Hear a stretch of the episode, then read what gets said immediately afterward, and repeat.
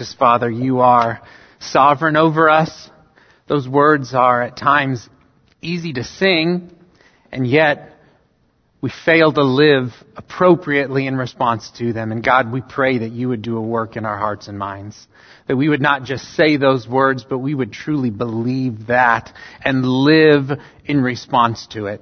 God, we pray that we would speak, that we would act and behave and live for you in such a way that testifies to the fact that we believe you are sovereign over us, that even what the enemy intends for evil, you are able to use and to work for good. God, help us to see that, to know that, to believe that. May you be honored in this time. May you speak through your word. God, refine us and sharpen us, make us more like Christ.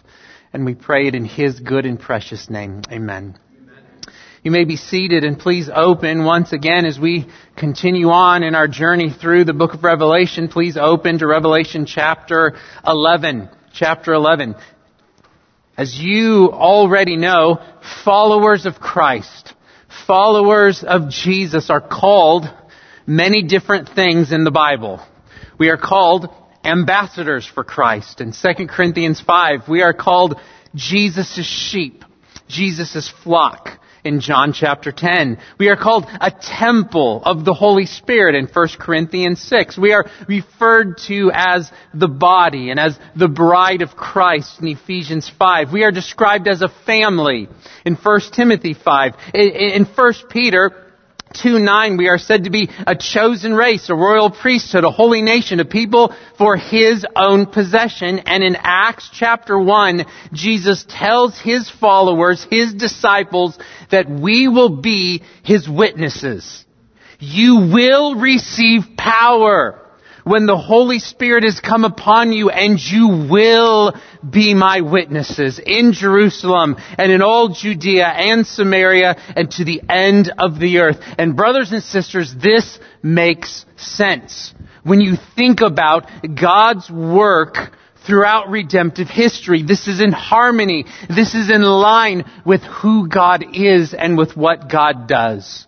Please note it on your outline. God is consistent. God is faithful. God is good to commission, empower, and send witnesses. Witnesses who will speak and testify to His plan, to His righteousness, to His grace, and to His character, to who He really and truly is. Think of Enoch. Back in the book of Genesis, think of Noah, Abraham, Moses, David, Elijah, Elisha, Isaiah, Jeremiah, Daniel, and so many more who spoke and testified to the trustworthiness of God, to the truthfulness of God, to the righteousness of God, to the grace of God, to the justice of God. God does not leave humanity in the dark. He does not leave himself without witnesses who testify to who he is, to what he has done, and to what he will yet do in the future. And what's really interesting is that as we come to the New Testament, that Greek word translated as witness is where we get our English word martyr. We've basically stolen that word from the Greek language. Please note this on your outline. In the New Testament, a faithful witness would often become a martyr for Christ. From what we read in Acts chapter 7, we often call Stephen the first martyr of the church, and he was the first to die for his faith in Christ, but he was certainly not the first witness. There were other witnesses who came before him, who spoke and testified to the power of Christ and to the grace of God. But Stephen does rightly show us the boldness, the strength, the kindness, and the love that a witness for Christ is supposed to have. Remember that as Stephen was being stoned and murdered for his faith in Christ, he called out in Acts 7:60 saying, "Lord Jesus, receive my spirit." And falling to his knees, he cried out with a loud voice, "Lord, do not hold this sin against them." And when he had said this, he fell asleep.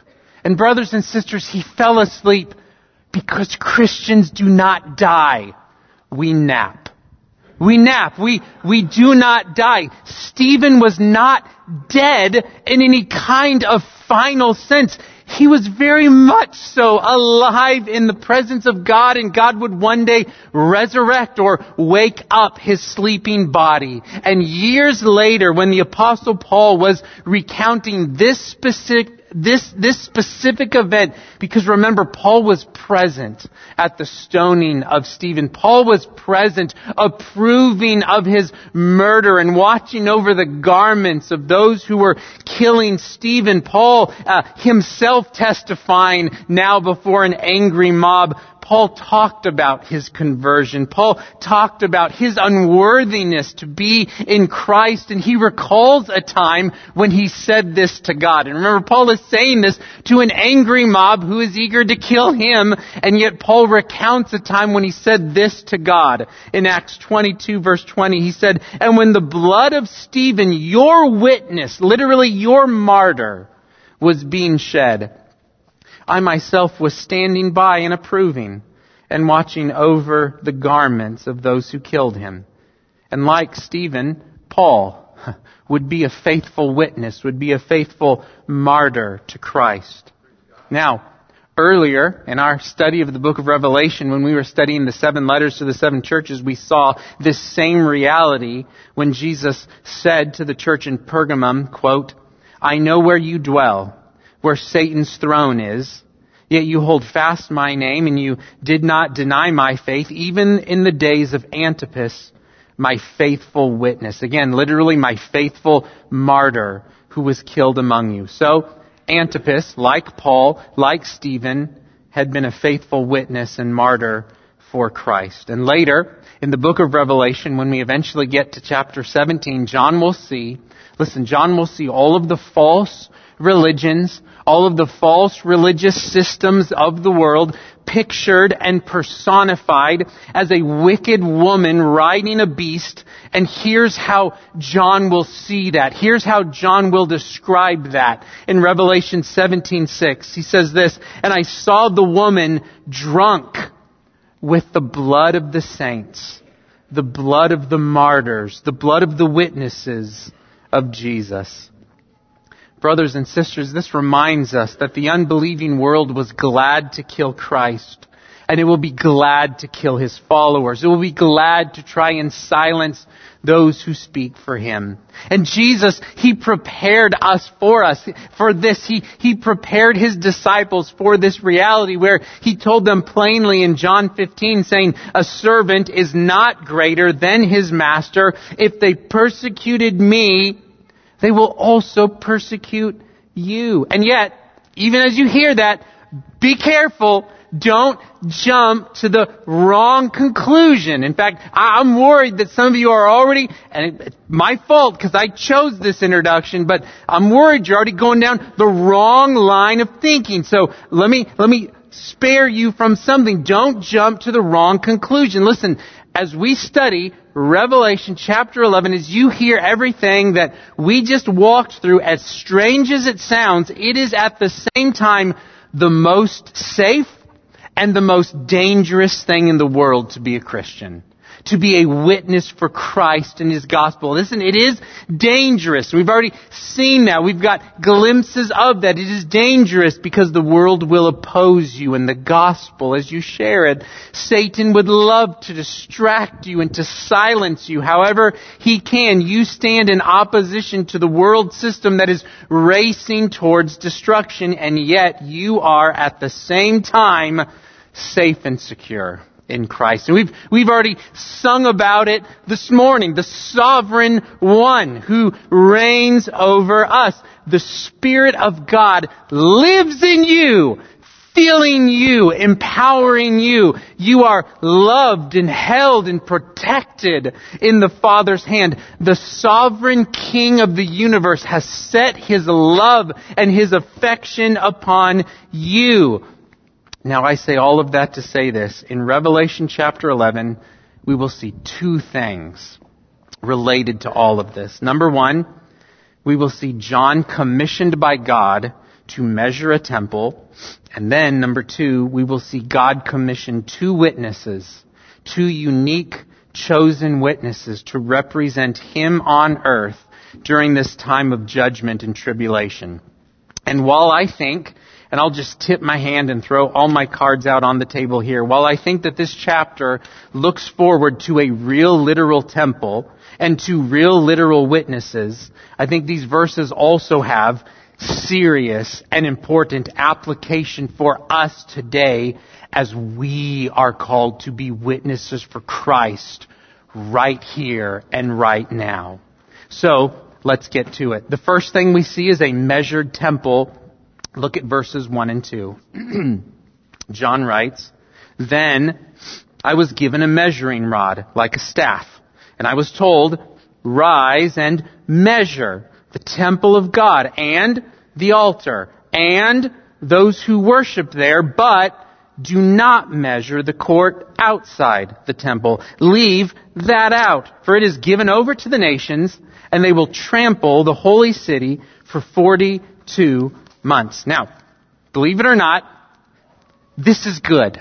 And we should not just skip these verses because I know what some of you are thinking, no, we want to get to the witnesses. Let's get to the good part. Let's get to the witnesses. You don't want to do that. You don't want to skip these opening verses. These are significant. These are important. We will get to the witnesses in, in, in just a moment. But this chapter and this section begins with the word then. So please note this on your outline. The opening word then connects this chapter back to chapter 10. And let me just pause there for, for a moment. If you missed last week, you need to go back and listen online. I am so thankful for what our brother Matt preached last week. It was so good and, and helpful, uh, informative, and yet embracing what the text says about what we can know and what we cannot know. So this morning I want to build off of that. And so if you missed last week, that's okay. We got it online. You can go back and enjoy that. But this then connects us to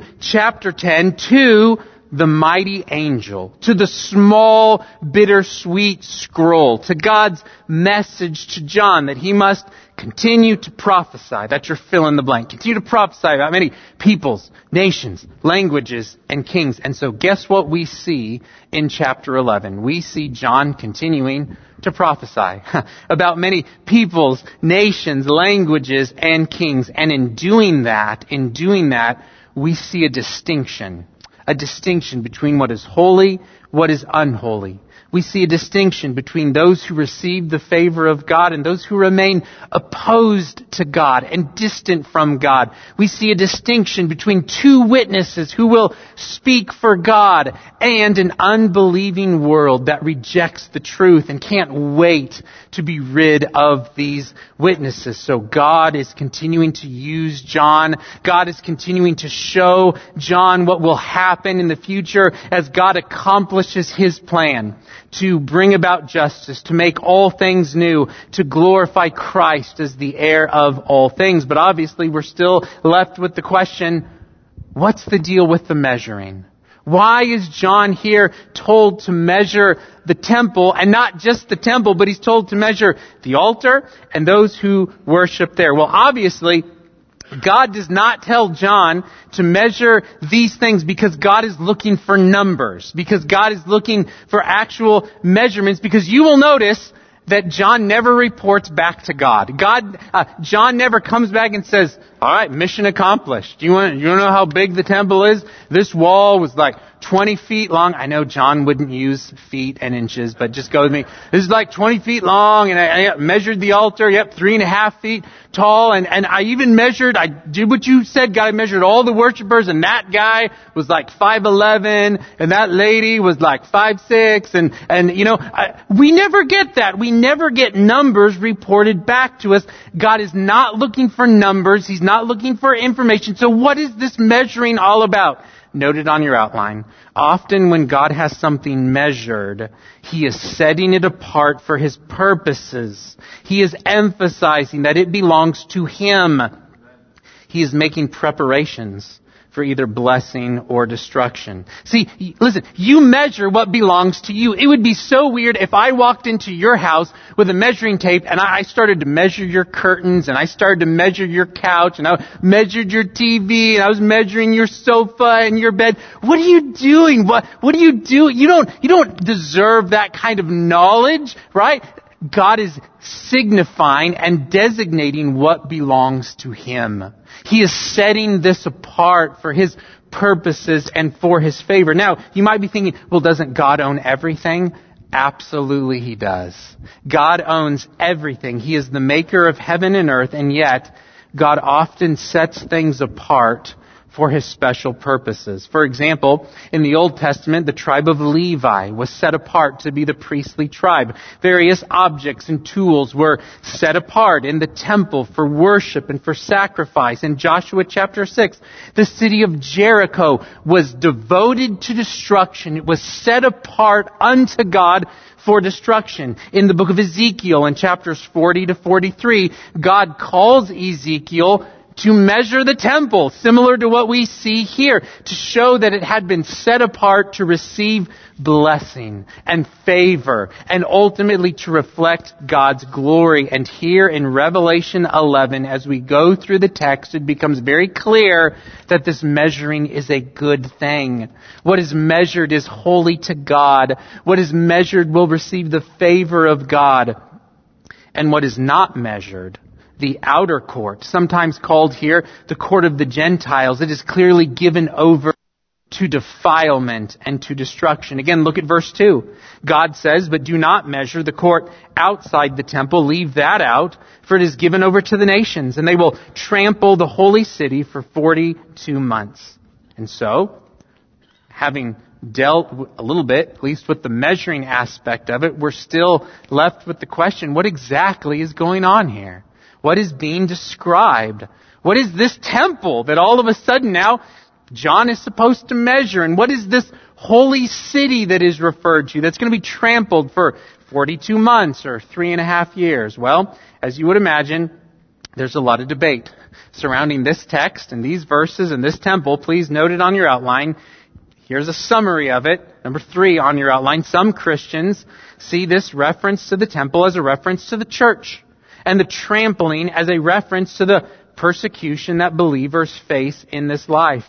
Other Christians interpret these verses in a more literal way and believe that this refers to a future literal temple and to a time when the city of Jerusalem and the Jewish people will be oppressed and attacked. Now, that was long. That's a, that's, a, that's a mouthful, okay? Having said all of that, let me emphasize this again. This is an in-house discussion. This is a conversation that believers can and do and should have with each other. And let me say this, there are many sincere, diligent, smart, godly Christians and Bible scholars on both sides of this issue. In fact, some of my favorite people in the entire world do not agree with me on this issue.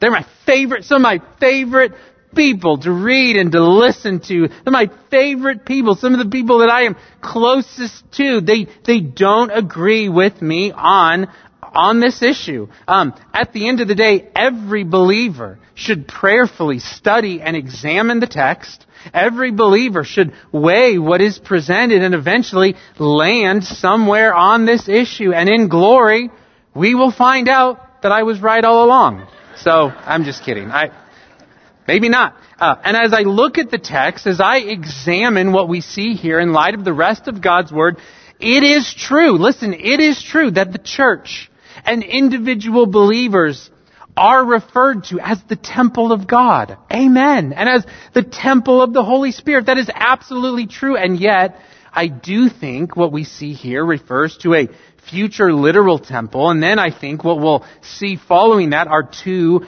actual witnesses that God will raise up to speak for him. What I think we see here makes sense with what we read in passages like Romans 11 and other places where God will one day save, rescue, deliver Israel, fulfill promises, specific promises that He's made to them. I think this verse, this passage makes sense with what we see with the rest of Revelation and in the book of Daniel that describe the eventual coming of a charismatic world leader who will be the final expression of Antichrist, who will promise peace, who will supposedly help the Jewish people, who will even perhaps help to rebuild them a temple, but who will ultimately betray them and promote himself to be God I think what we read here sets the stage and, and provides some of the theological underpinnings for what is predicted, for what we read in 2 Thessalonians chapter 2 verse 3 where Paul writes this. Let no one deceive you in any way, for that day, meaning the final coming of the Lord, that day will not come unless the rebellion comes first and the man of lawlessness is revealed, the son of destruction who opposes and exalts himself against every so-called God or object of worship so that he takes his seat in the temple of God, proclaiming himself to be God. But of course, his reign, his seat in the temple will not last. Because Paul also writes in verse 8 that Jesus will ultimately destroy this man of lawlessness. Jesus will destroy this one who opposes him with the breath of his mouth. So I think there will be a future temple in Israel, but whether or not you believe these verses refer to an actual temple or not, what I think we all should see and can see in principle here is that these opening verses are setting the stage for conflict. I repeat, these opening verses are setting the stage for conflict, for the conflict that always arises between truth and error, between the way of life and the way of death. Please note this on your outline. In principle, these verses teach and remind us that God is rescuing. God is saving a people for himself. God measures. God knows. God cherishes his children. And even in a hostile world, he will not be left without witnesses. Witnesses who speak and testify to his grace, his glory, his righteousness. And so while God measures, while God knows, while God cherishes His people and His plan, the world does not. And there is a trampling that is predicted here. There is a trampling that is spoken of in the holy city for 42 months. And again, if you interpret these verses in a more literal way, then you see this as referring to a specific time of 42 months or three and a half years or 1,260 days. Now, I think this does refer to a specific time when the nation of Israel will be hated, maligned, betrayed. It's hard to imagine, right? No, no from Haman in the book of Esther to Hitler in the Holocaust to Hamas today. Satan has been desperate to destroy, to deceive, and to exterminate the people of promise. And in today's climate, it is not hard to imagine world powers who are eager to trample upon and to destroy Jerusalem and the nation of Israel, the rise of anti-Semitism that we have seen just in these recent weeks, it is shocking and it is tragic. And so as we look at Revelation 11, we move then, we must move then from a measuring, we move now to an announcement of conflict and oppression. We move now to two witnesses that God will raise up. Because right on the heels of verse 2 comes verse 3, which, which says this. And I will grant authority to my two witnesses, and they will prophesy for 1,260 days, clothed in sackcloth. Here we are introduced to these two witnesses who are given authority from God to prophesy for 1,260 days or three and a half years. They will wear sackcloth. This tells us something about the nature of their ministry, tells us about the nature of their speaking and the nature of their message. So here's what I want to do. I want to simply read now verses 4 to 14 in its, in its entirety, and then we're going to quickly unpack five things that we see about these two witnesses. And as we unpack that, we will see principles and truths, brothers and sisters, that benefit us today, that are so relevant and important for us today. Look again at verse 4. We read, These, these two witnesses, are the two olive trees and the two lampstands that stand before the Lord of the earth. And if anyone would harm them, fire pours from their mouth and consumes their foes. If anyone would harm them, this is how he is doomed to be killed. They have power to shut the sky that no rain may fall during the days of their prophesying. And they have power over the waters to turn them into blood and to strike the earth with every kind of plague as often as they desire. And when they have finished their testimony, the beast that rises from the bottomless pit will make war on them and conquer them and kill them. And their dead bodies will lie in the street of the great city that symbolically is called Sodom and Egypt, where their Lord was crucified. For three and a half days, some from the peoples and tribes and languages and nations will gaze at their dead bodies and refuse to let them be placed in a tomb.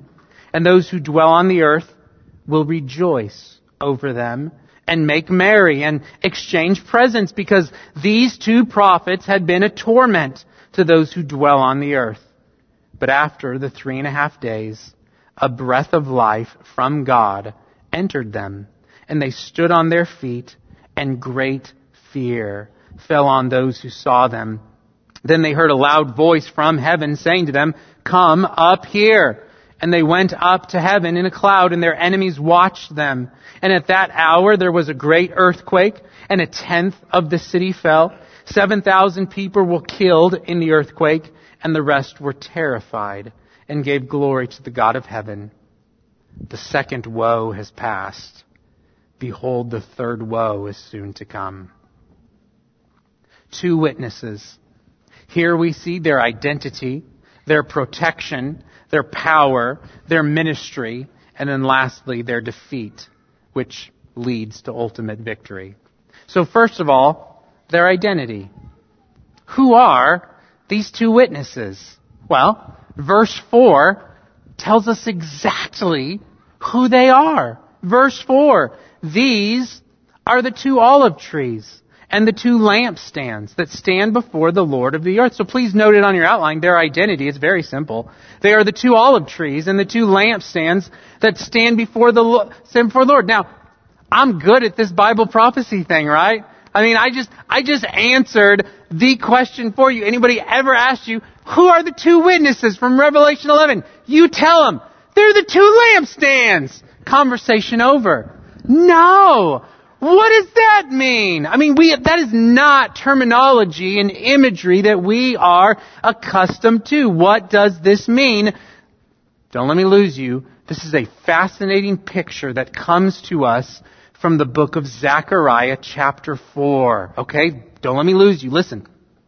During the days of the prophet Zechariah, after a time of exile, God was restoring Israel to the land. And God was specifically using two men to help accomplish his purposes. Zerubbabel. One was Zerubbabel.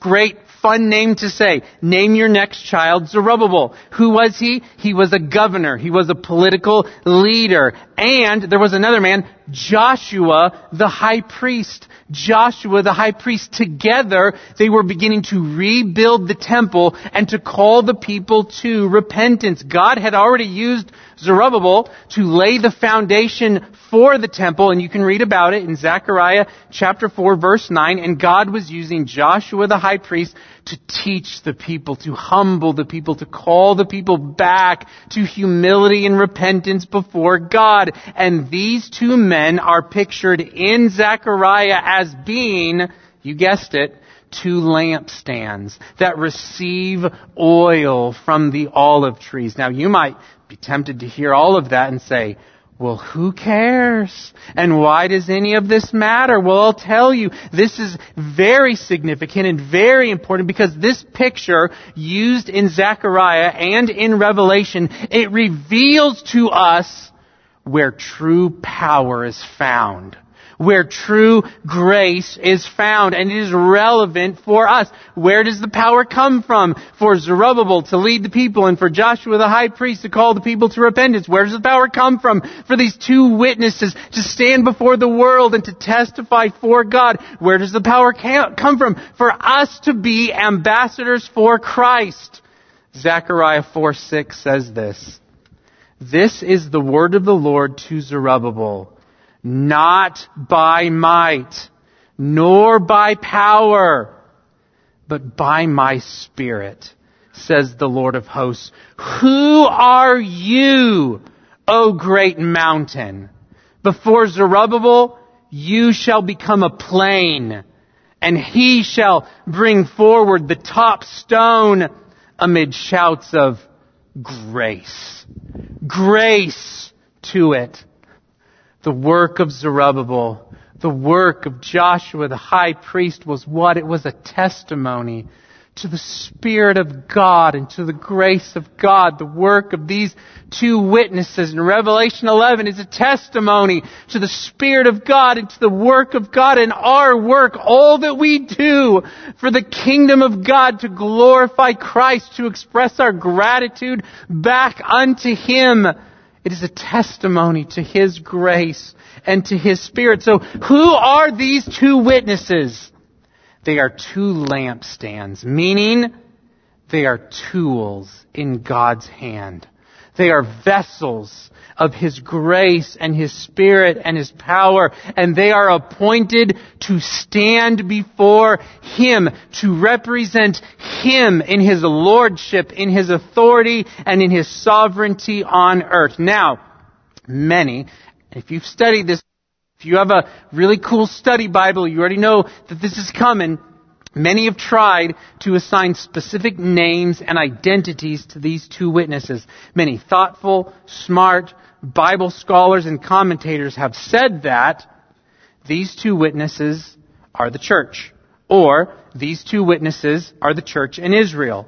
Or these two witnesses represent the Word of God or these two witnesses are Elijah or Enoch or Moses or Peter or Paul, or that these two witnesses come in the spirit of, in the likeness of, in the power of Elijah or Enoch or Moses or Peter or Paul, or these two witnesses are just two normal, unknown believers who may or may not be a part of the 144,000 mentioned in Revelation chapter 7. Brothers and sisters, the fact is, we cannot say for sure. There, there are not two specific names and identities given here. Revelation 11 does not give us a specific name, but what we can say is that these two witnesses are lampstands. They are tools in the hands of a mighty, sovereign, gracious King. He will use them to be lights for His glory. Now, Consider this next, their protection. Please note this on your outline, their protection. Here we see fire consumes anyone and everyone who tries to harm them or kill them. And that, that is amazing. Verse 5 is an astounding verse. Every time I read it, it is, it is incredible. It tells us that if anyone tries to harm or kill these two witnesses, they are killed and consumed with fire that comes from the mouth of these witnesses. This is similar, it is similar to what we see in 2 Kings chapter 1, where Elijah calls down fire from heaven on those who come to arrest him. This is one reason, by the way, that many believe that perhaps one of these witnesses is, is Elijah or associated with Elijah. Another reason for that is because of Malachi chapter 4, which talks about a coming of Elijah before the great and awesome day of the Lord. But the point is this, God protects his witnesses. God perfectly protects his witnesses. For as long as God has ministry and work for them to do, they are invincible. For as long as God wants them on earth here during these three and a half years, they are untouchable. Fire. Anytime, every time someone tries to kill them or attack them. And brothers and sisters, you may be wowed by that. You may be awed by that. There's a sense in which I think we should, but I want to ask you a question. Does God care less for you than he does for these two witnesses? He does not. He does not. Should this text give us courage and boldness to speak for the Lord, to live for the Lord to act as His hands and feet? Yes, I think it should. Listen, if the Lord does not return in our lifetime, there will come a day when Jesus calls each one of us home. Just as there was a time when the work of these two witnesses was finished. But until that time, brothers and sisters, until that time, God has a plan to use you for His glory, to use us for His glory. God has a plan to empower us and to ultimately bring us safely home to Him. As long as we draw breath, we should say with King David in Psalm 34, the angel of the Lord encamps around those who fear Him and delivers them. Oh, taste and see that the Lord is good. Blessed is the man who takes refuge in Him. Be bold. Be strong in the Lord. Take refuge in the God who is sovereign over your life and death. Next, with these two witnesses, we also see their power. Their power. Please note this on your outline. they stop rain turn water to blood, and unleash a variety of plagues. Verse 6 identifies these three things very clearly. They can stop rain, like Elijah did in 1 Kings 17 during the days of wicked King Ahab. They can turn water to blood, like Moses did in Egypt in Exodus chapter 7. They can unleash a variety of plagues on the earth, and they can do this, according to verse 6, as often as they desire. That's significant. That will garner some attention from a watching, rebellious world. That along with fire consuming the enemies of those who would try to kill or harm prophets. That's true. And listen, again, we may hear all of that and we may feel very small. We may hear all of that and wrongly think, well, compared to these two witnesses, what am I? I can't stop rain. I, last time I checked, I've never turned water into blood. I can't unleash even one plague on the earth, much less a variety. Fire has never come out of my mouth to consume any enemies, and to that I would say, don't you dare play the comparison game. Don't you dare underestimate what God has entrusted to you right here, right now for His glory in this time.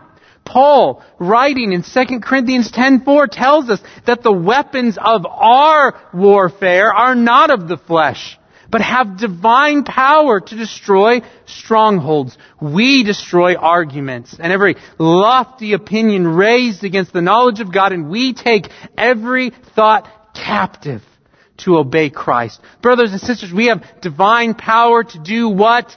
To destroy arguments to bring people to a true and right understanding of Christ and to His gospel. Paul would write again in 2 Timothy 1 7 saying, For God gave us a spirit not of fear, but of power and love and self-control. Therefore, in response to that, do not be ashamed of the testimony about our Lord, nor of me, His prisoner. Now look at what Paul writes next. But share in suffering for the gospel by the power of God. We have power for what? Power to love, power to grow, power to persevere, power to suffer for the gospel so that others may know and love and trust Jesus. These two witnesses, listen, they are faithful to use what God has entrusted to them we need to take God's call on our life just as seriously. Next, their ministry. Please note it on your outline, their ministry. they wear sackcloth, prophesy, and preach repentance. Now, wearing sackcloth, that is a statement of mourning. It is a symbol of lament. It often accompanies repentance. It represents the need for repentance. And in this way, and I, I tell you this joyfully, I tell you this Happily, I tell you this, hoping that this is not new information to you. Um, these two witnesses simply continue the ministry of Jesus Christ. They, they don't have a new gospel. They don't have a new ministry. They, they continue the work and the ministry of Jesus Christ to preach repentance. Did you know that the first words out of the mouth of Jesus in Mark's gospel is a proclamation to repent and believe? We read this in Mark 1:15. Jesus says, "The time is fulfilled and the kingdom of God is at hand. Repent and believe in the gospel. Repent and believe. Turn from sin to trust in Jesus. Trust in the good news that Jesus is. Trust in the news of His life, death, burial, and resurrection for you. Stop resting in your own goodness. Stop believing in your own goodness and rest in what Christ has done. Believe that His death, it is sufficient for you. It is sufficient to cover all of your sins. You cannot do this on your own. You cannot accomplish this. Rest in the one who died to cover your sins, who rose to give you his righteousness. Believe that this is what God desires of you and in you. These witnesses, they wear sackcloth. They are a continual testimony to the world that yes, God is holy. Sin is deadly and repentance and faith are necessary. The text also says that these witnesses will prophesy. What will they prophesy? I'd like to think they start in Revelation chapter 11. I'd like to think these two witnesses stand up and say, turn in your Bibles to Revelation 11. We're going to start there and work our way out. What do these witnesses preach? Revelation, the truth, the revealing of Jesus Christ. They proclaim it again and again and again, calling people to repent and to believe. No doubt they will prophesy and preach and explain the book of Revelation, warning of what is yet to come. And brothers and sisters, again, not to oversimplify things, but our ministry is similar to this. Like Jesus, like these two witnesses, we need to explain again and again and again that repentance and faith are indeed necessary. That we come to one who is good. That we come to one who is willing to receive all who come to him in faith. It might not be popular, but it is good and it is necessary and God will use it to bring people to himself. Lastly, we need to consider their defeat. Their defeat, which leads to their ultimate victory. Please note it on your outline. They are killed, resurrected, and then taken to glory. These two witnesses are unstoppable. They are invincible until they're not. Until their ministry is complete and God chooses to bring them to glory. Verse 7 says so plainly and when they have finished their testimony, the beast that rises from the bottomless pit will make war on them and conquer them and kill them.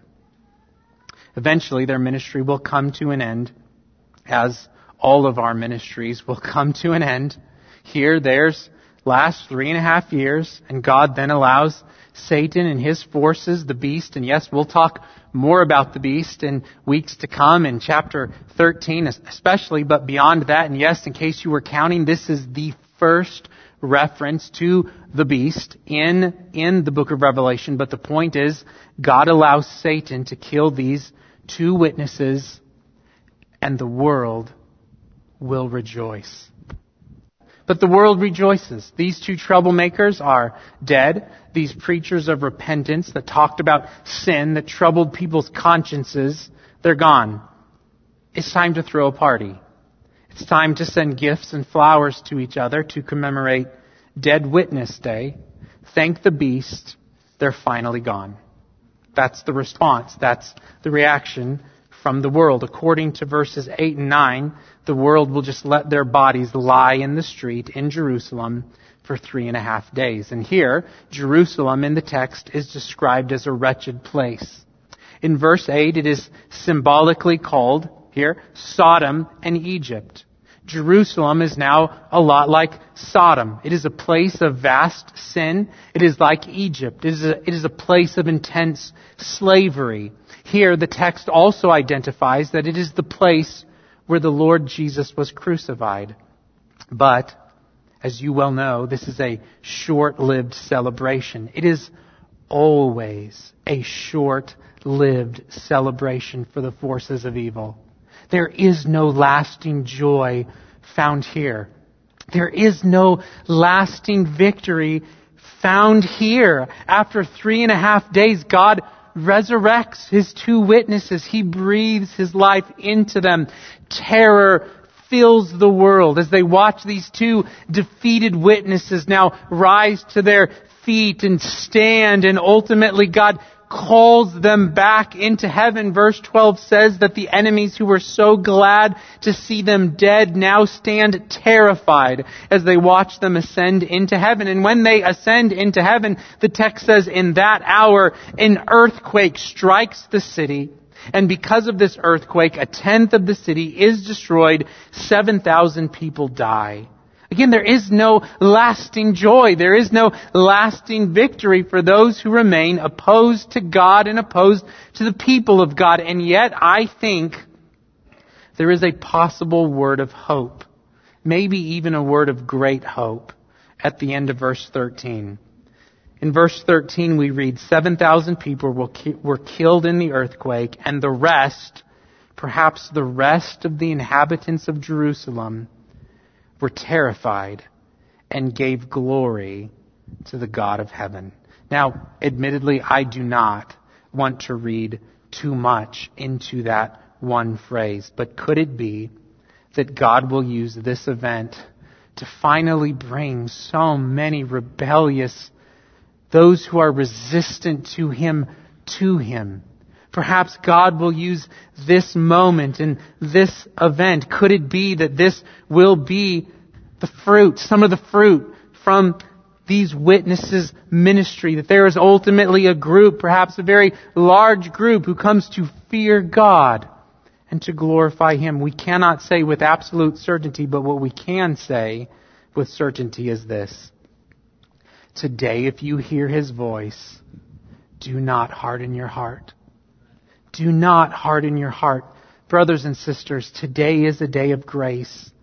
Today you are called. If you are in Christ, you are called to be a witness for Him. You are called to testify and to speak to what you know to be true of His life, death, burial, and resurrection. You are called to speak of what you know to be true of His grace and of His future return. Today is the best day to trust in Jesus. Today is the perfect day to proclaim the glories of His grace and His goodness. Why? Because God knows how to save His people. He knows how to deliver and to protect His people. He knows how to bring His children, His witnesses safely home to glory, and that includes you if you are in Christ. Let's pray. Gracious Father, we ask that we would never forget the realities and the truths that we see reflected in this passage. God, we pray that we would be those who are faithful witnesses, who do not shrink away from saying what we know to be true of you God, we thank you that in love and grace and mercy you sent your Son to be our Savior, and may we live rightly in response to that. God, if there's someone here today or watching online or listening at some future point in time who is distant from you, estranged from you, rebellious to you, God, please soften their heart and soften their mind. Help them to understand your goodness in Christ that they may come and humble faith and repentance and find true life and freedom in Jesus. God, I pray that we would leave this place resolved to live for your honor and glory. And we pray this in Jesus' name. Amen.